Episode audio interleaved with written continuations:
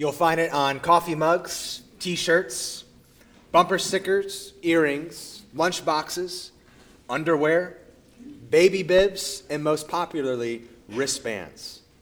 It's four letters and a question mark, and one of the most well known acronyms in the United States WWJD, which stands for What Would Jesus Do? You may have seen the classic WWJD bracelet popularized in the 1990s. It's normally a thin black canvas material uh, stitched with white letters on it.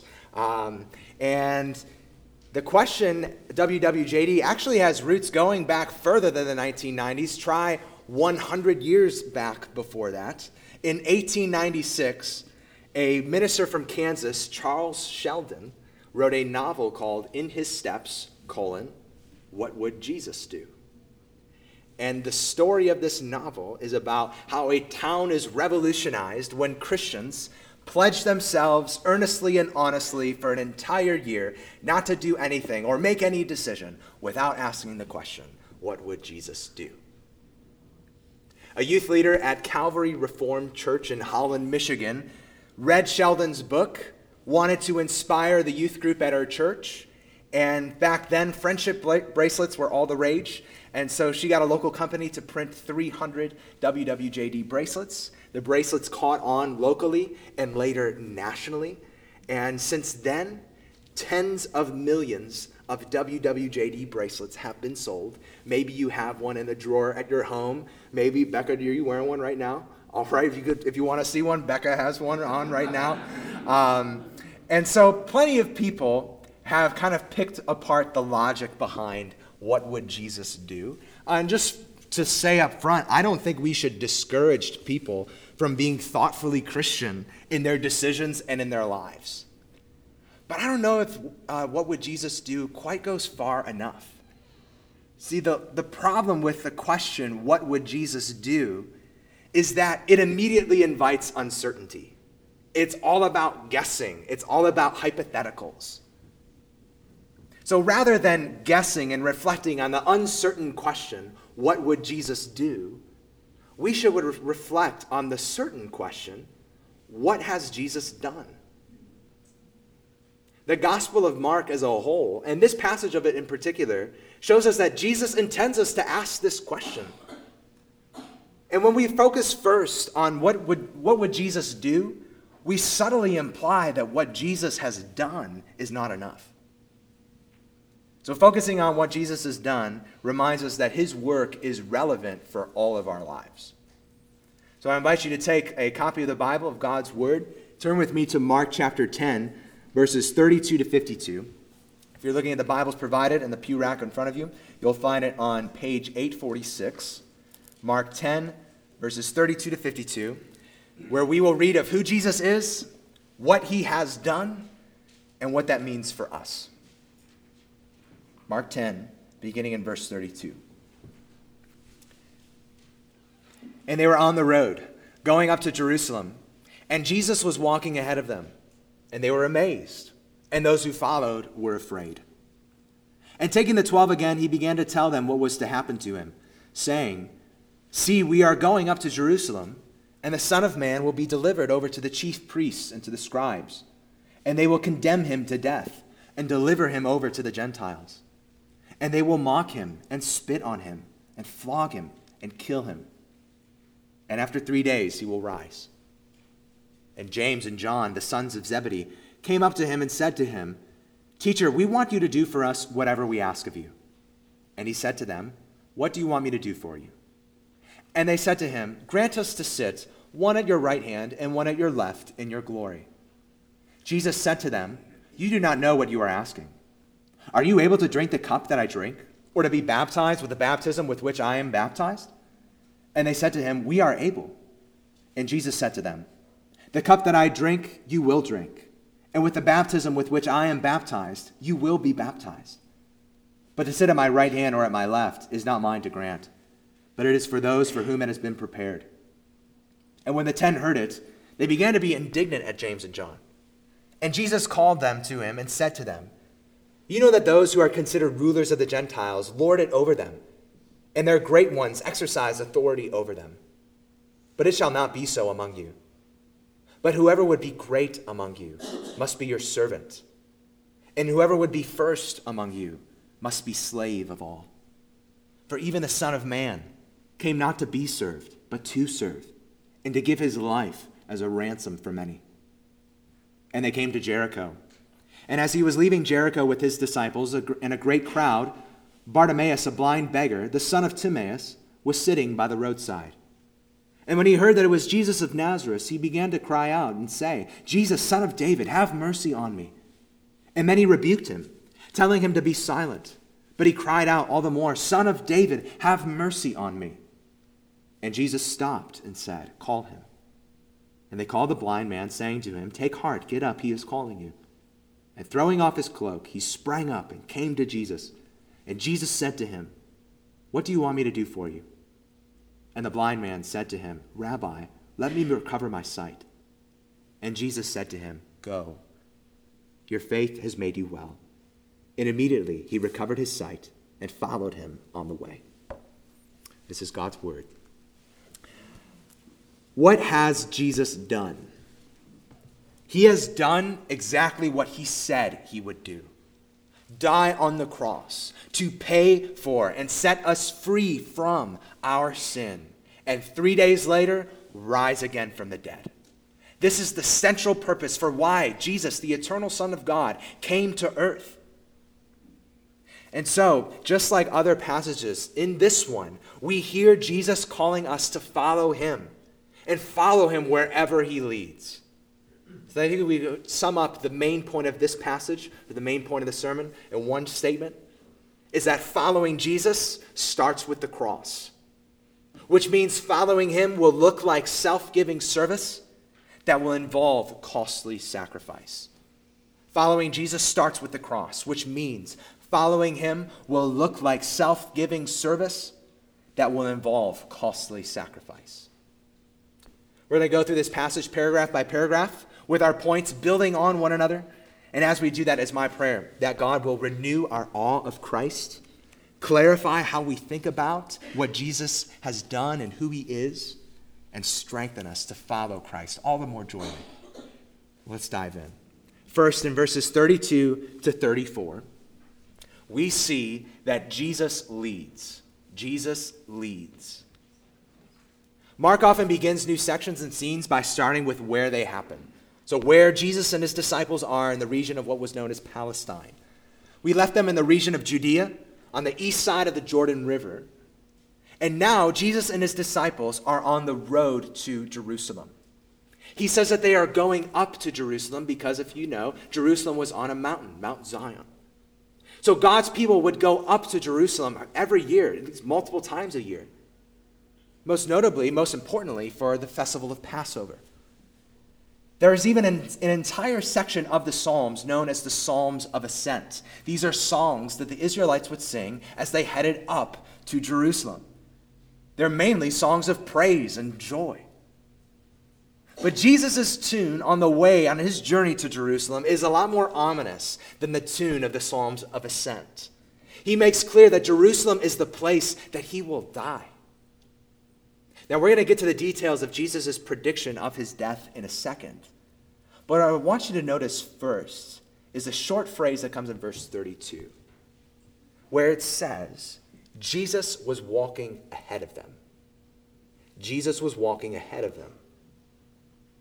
Now, we're going to read of Jesus teaching his disciples.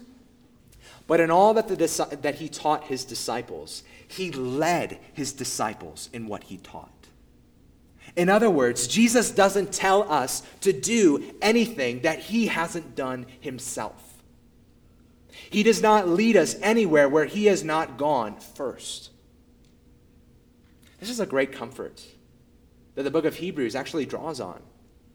The author of the book of Hebrews says this For we do not have a high priest who is unable to sympathize with our weaknesses, but one who is in every respect has been tempted as we are, yet without sin.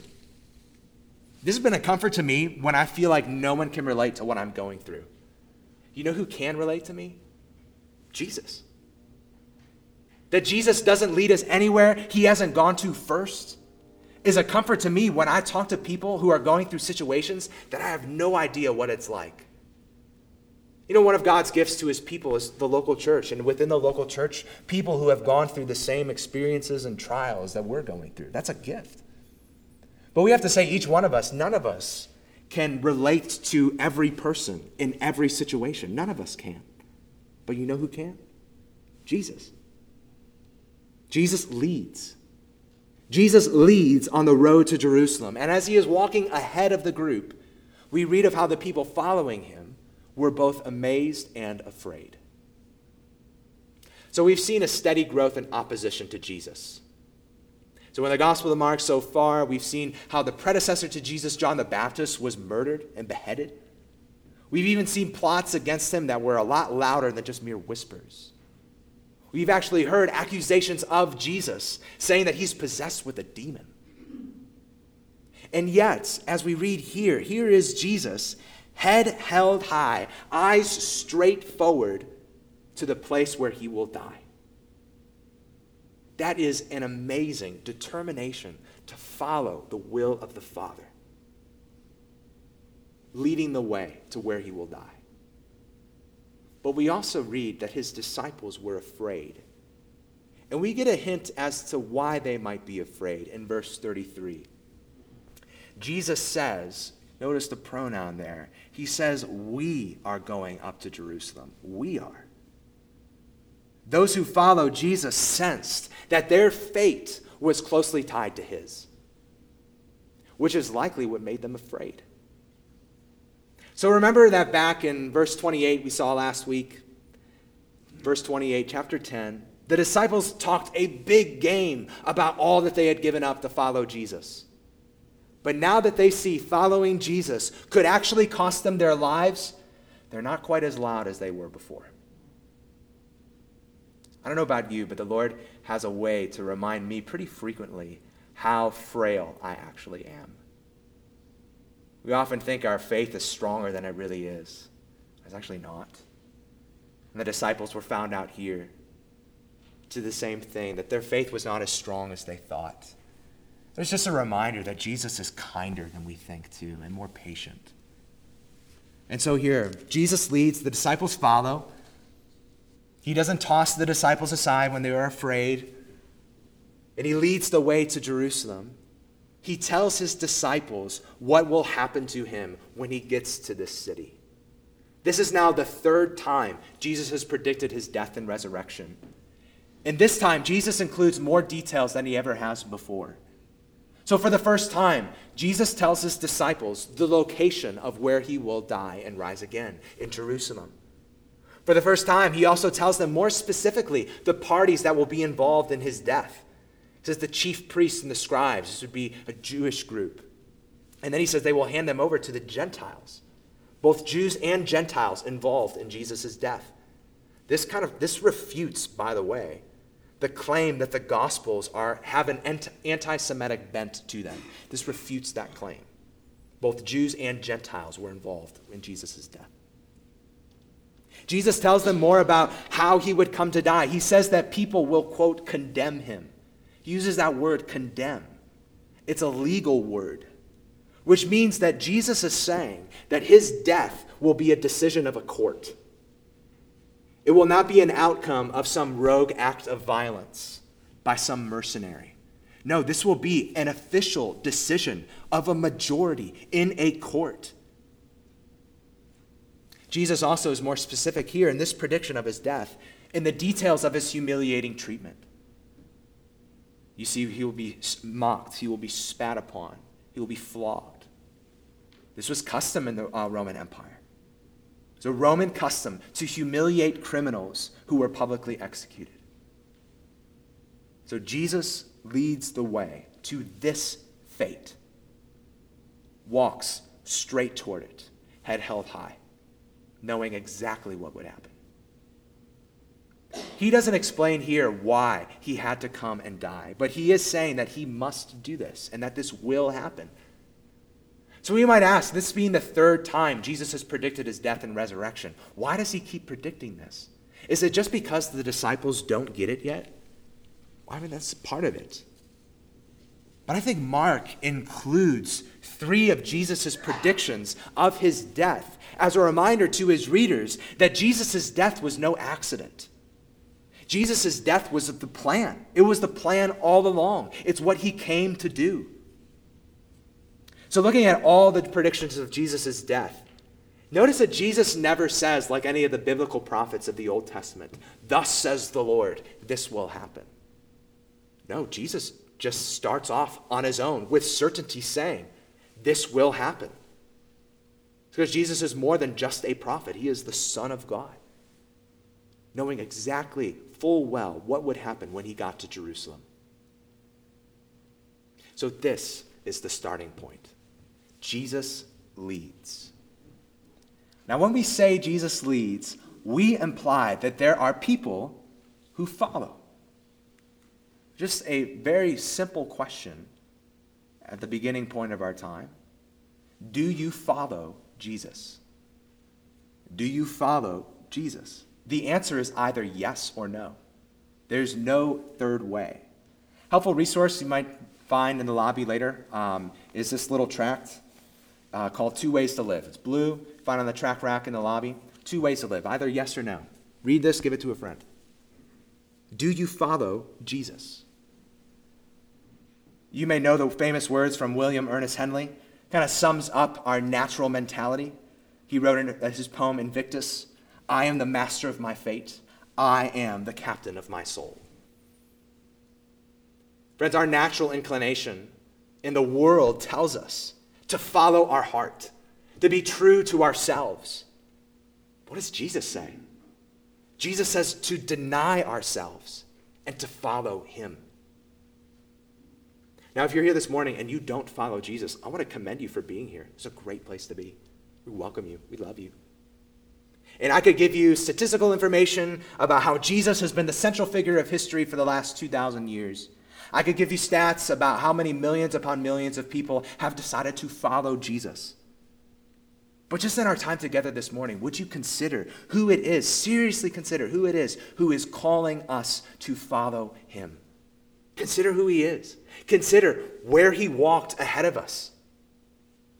So, in the rest of our time, would you have your ears open to Jesus' words about the situation we find ourselves in on our own and where we will end up as we lead ourselves? Listen to more words about who it is that we follow and what he has done for us. So, this is the starting point. Jesus leads if you are a follower of Jesus, if you are no longer your own captain, but he is your captain, are you afraid like his disciples? Are you afraid? What keeps you up at night? What makes you timid? What makes you quiet about your faith in Christ? If we took a quiz trying to figure out what character from The Wizard of Oz we are, more than Dorothy, more than the Tin Man, more than the Scarecrow. I'd wager that most of us would be the cowardly lion. Knowing who it is that we follow Jesus, the one who died and rose again, the one who no opposition could defeat him, knowing that's who we follow then those who follow Jesus without courage are like lions without courage. Even someone like the Apostle Paul knew that courage is not natural to us. He had to ask his readers to, to pray for his boldness. So, friends, let's focus on the one we do follow and pray for a Christ fueled courage and bravery, knowing that in him, Romans 8 says, that we are more than conquerors. So we need courage in following Jesus. So we continue in this passage, we see not only that Jesus leads, but also that Jesus leads to unexpected places. Jesus leads to unexpected places. Now, the first time Jesus told his disciples that he would die and rise again, Peter took him aside and rebuked the Son of God to his face. The second time Jesus told his disciples that he would die and rise again, the disciples were busy arguing among themselves about who among them is the greatest. This time, Jesus tells his disciples that he will die and rise again, and we find James and John, two of his disciples, asking for places of prominence in the kingdom. I guess we could say at least the disciples are consistent in being off base. Look again at verses 35 to 37. It says, And James and John, the sons of Zebedee, came up to him and said to him, Teacher, we want you to do for us whatever we ask of you. And he said to them, What do you want me to do for you? And they said to him, Grant us to sit, one at your right hand and one at your left, in your glory. Now, James and John did get one part right in their words to Jesus. Jesus is the Messiah who will one day reign in glory in his kingdom. But it's like that the, James and John heard all that Jesus said about his prediction, and they only listened to the part where they thought, wow, we can get in on this and benefit from this. It's like they only heard the words, and I will rise again, and then they must have thought, all right, that's when the kingdom is going to start. Maybe then we can start to get in on this action. Have you ever noticed how sometimes it's helpful to see someone do something wrong, to do a task or uh, some kind of job in the wrong way, in order to understand the right way how to do it? Uh, if you've been to a big gym or where like you exercise, you know how this works. So at a big gym, you may have experienced there are rows upon rows of different machines. You know, there's cardio machines, there are weight machines, there are ones with heart rate monitors, there are ones with levers and pulleys and free weights and all of that. Now, if you are a savvy gym goer, you don't walk up willy nilly to a machine that you've never used before that looks strange. Because, no, you, you instead, you wait until other people, you watch and wait uh, for that machine until other people mess up. And then you go try out that machine. Because you don't want to be the guy or the girl who stands next to a machine trying to figure out for 10 minutes how to just adjust the seat. So when the disciples get so much wrong when they approached Christ, like other wrong actions in the Bible, we're told that they're recorded for our instruction.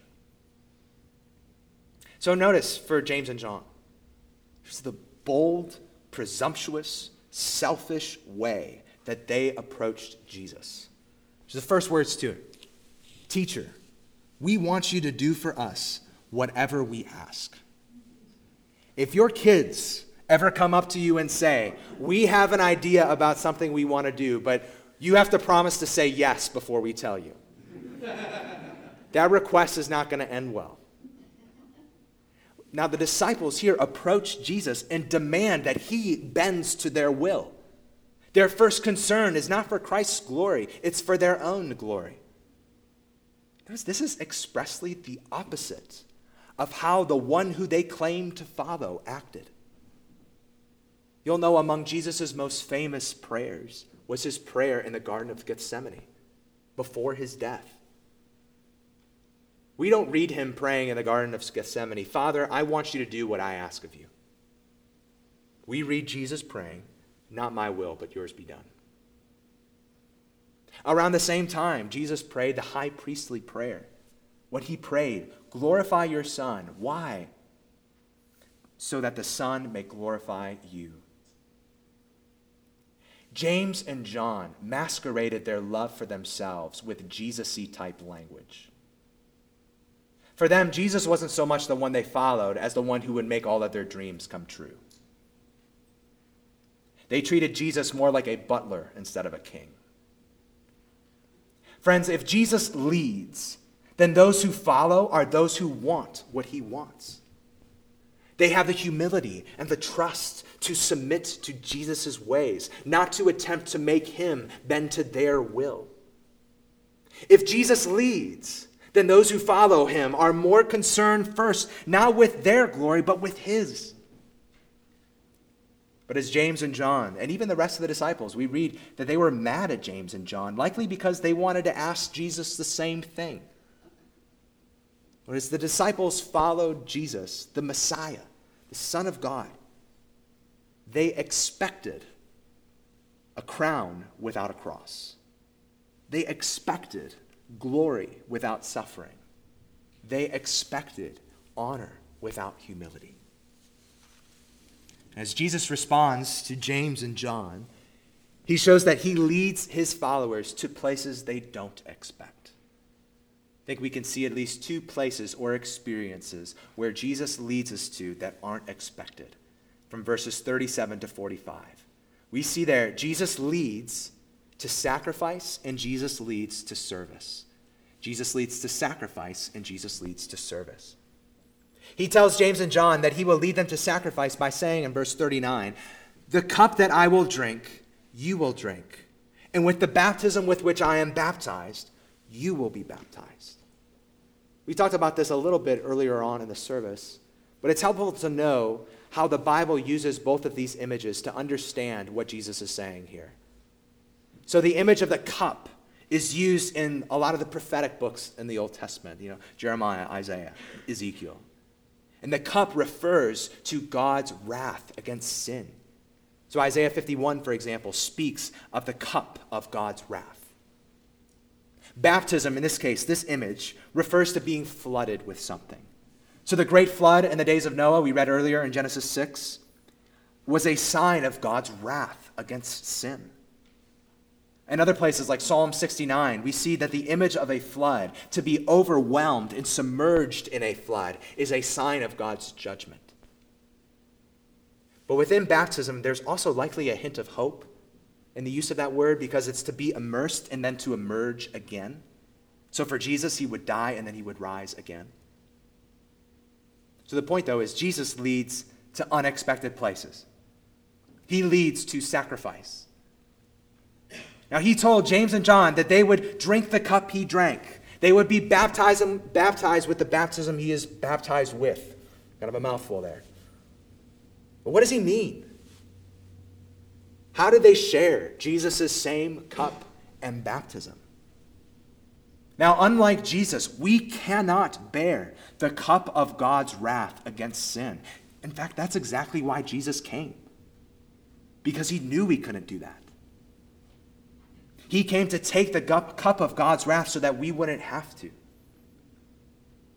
So, he, what does Jesus mean when he tells James and John that they'll share in the same cup and the same baptism?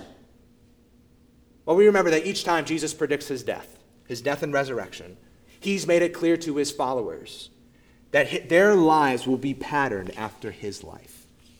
So you remember his famous call deny yourself, take up your cross, not your cushion, your cross, and follow me. So, within his original call to us to follow him, and included in our original first step in following him, should be the understanding that following Jesus will involve sacrifice on our part. Just keep in mind, in particular for James and John, James, we read in Acts, was executed for his faith, and John was exiled for his. And we can make sense a little bit more of Jesus leading us to sacrifice when we see that he also leads us to the unexpected experience of service. He leads us to sacrifice and he leads us to service. So, both last week and this week, we see Jesus' work as an electrician. Jesus goes to work rewiring. So, last week, Jesus rewired the rich young ruler's concept of what it means to be good. This week, Jesus rewires the disciples' concept of what it means to be great. The disciples expected greatness to be how many people you can get to serve you. But Jesus says greatness is actually measured by how many people you serve. True greatness involves, according to Jesus, not being a master over others, but by being a servant and even a slave to others, the lowest positions in that society. True greatness is not how high we can climb up the ladder, True greatness is how far down the ladder we are willing to climb for the sake of others.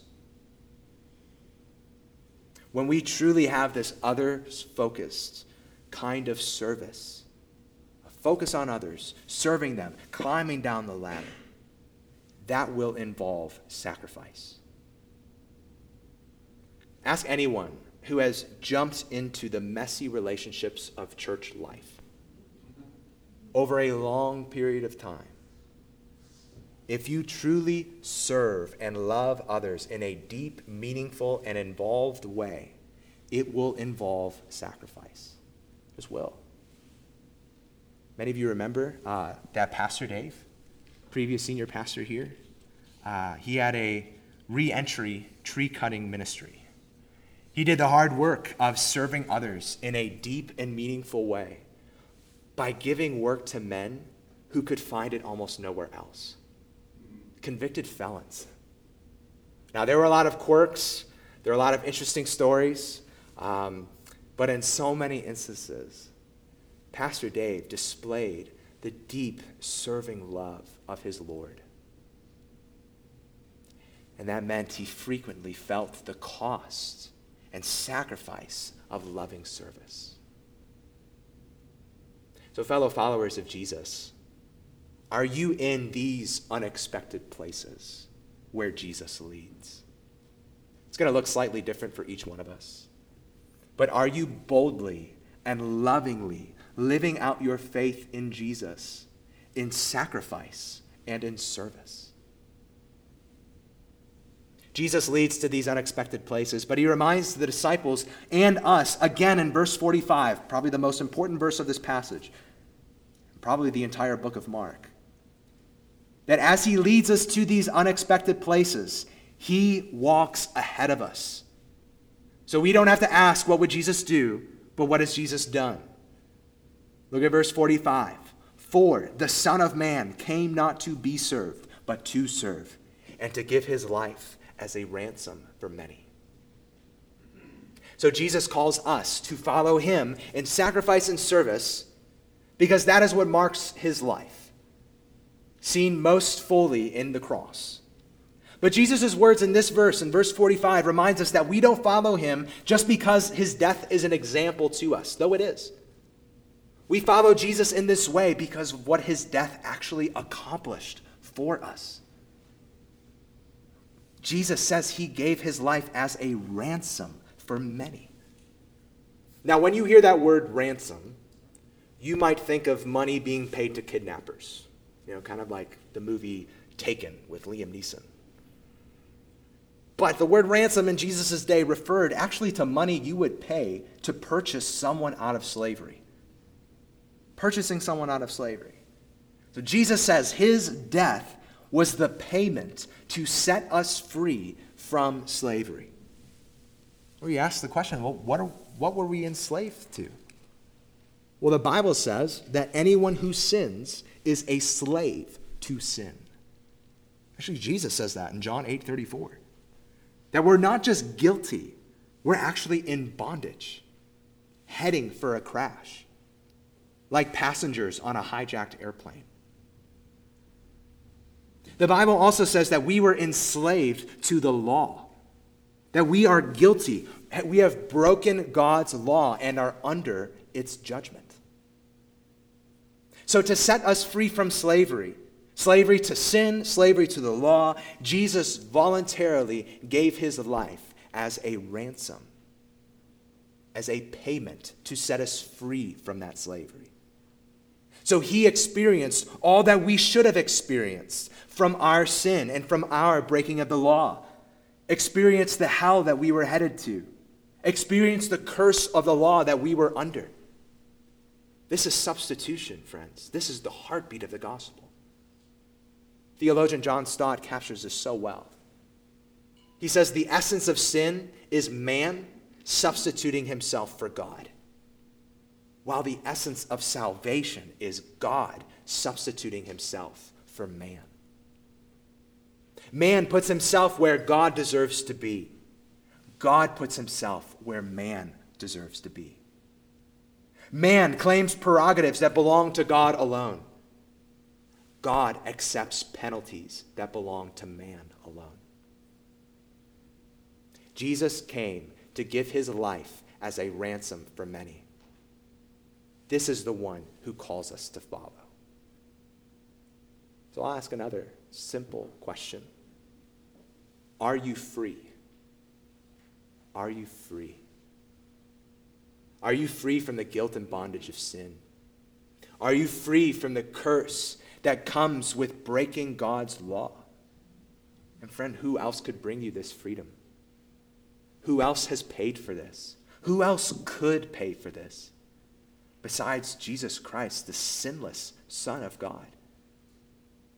Would you follow Jesus today? Get freedom today and be reconciled to the God who made you. Do you see how starting here, starting at this point, with Jesus' work on the cross, to give his life as a ransom for many, you see how starting at that point changes how we go about our service and our sacrifice. It changes our approach to that. Because in every other religious system, including the ancient Roman religion, we begin relating to God or to gods with our service to God or to gods. It's actually how all of Roman society was structured. You would start and you earned your status by serving superiors. And your superiors, in turn, would reward you by giving you people who would serve you. So all of Roman society was driven by this desire for power. And underneath it all, was a constant state of uncertainty about what your superiors thought about you. Jesus, on the other hand, came not to be served by his inferiors, but to serve them, to die for them and set them free, so that they no longer have to be unsure about their place with God and they no longer have to attain power to have status. They already have been given it. And so now they are freed to follow Jesus in how he lived. We follow Jesus in service and in sacrifice because we have first been set free by him in his death and resurrection. In other words, friends, we serve and sacrifice as those who have first received the ultimate saving service and sacrifice.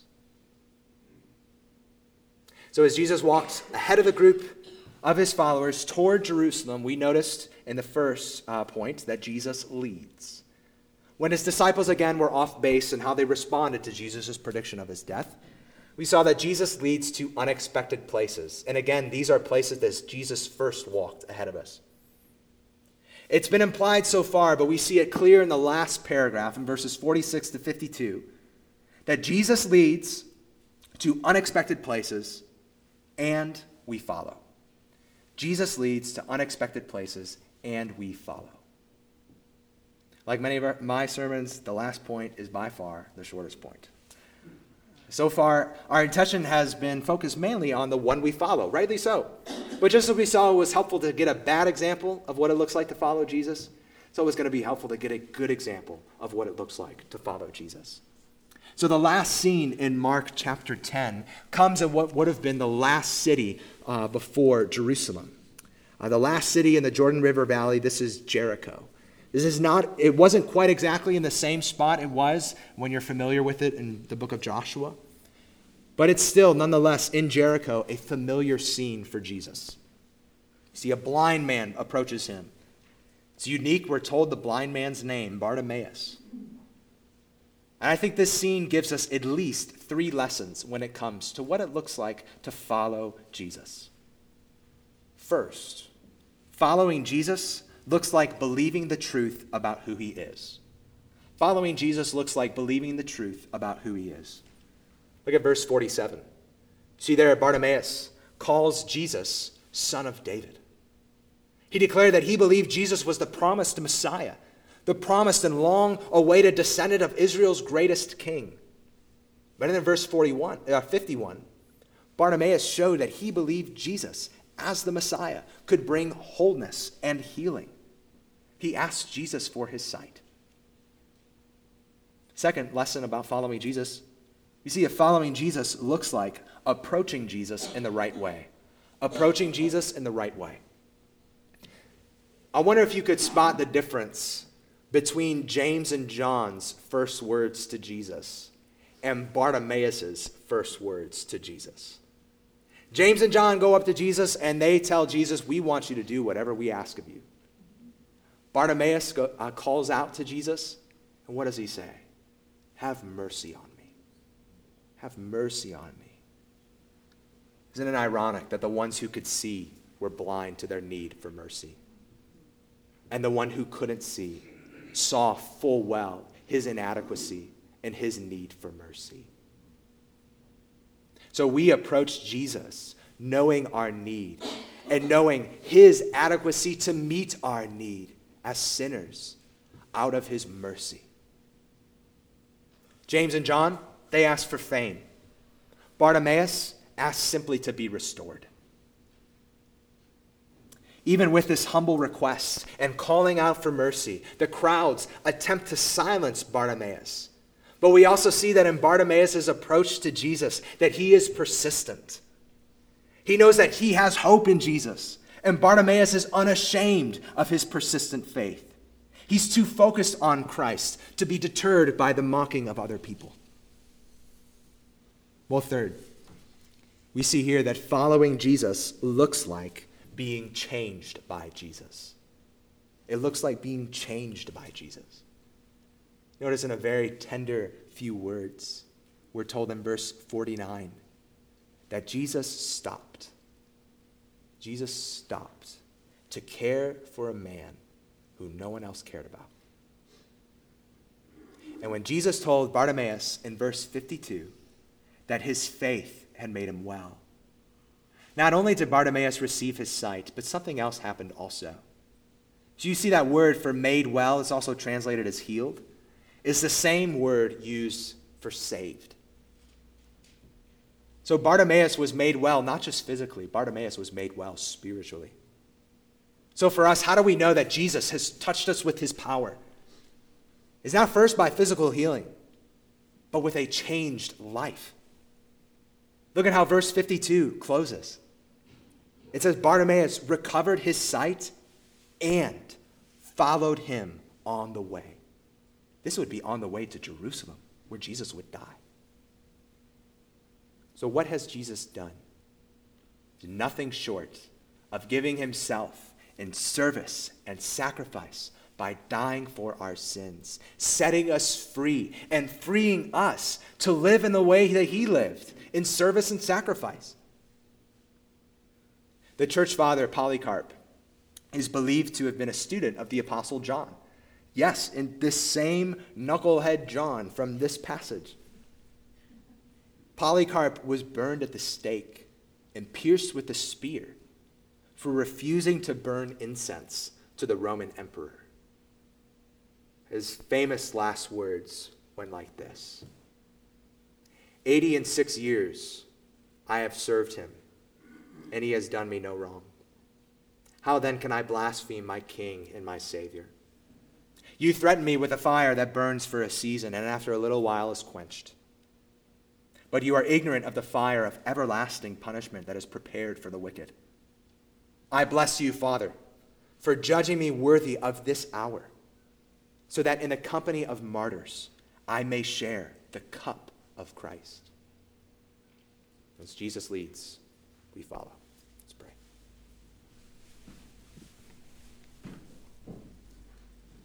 Lord, where you lead, by your strength, we will follow. And we thank you, God, that you went ahead of us in our salvation. We could not lead in this. We could not bear the cup of God's wrath on the cross, but you did. We could not set ourselves free. We were enslaved, but you did. And God, having been freed, would we live like Jesus more and more in service and in sacrifice. God, help us cling to the truth of this gospel and let it be what fuels each moment of each of our days. In Jesus' name we pray. Amen. Amen.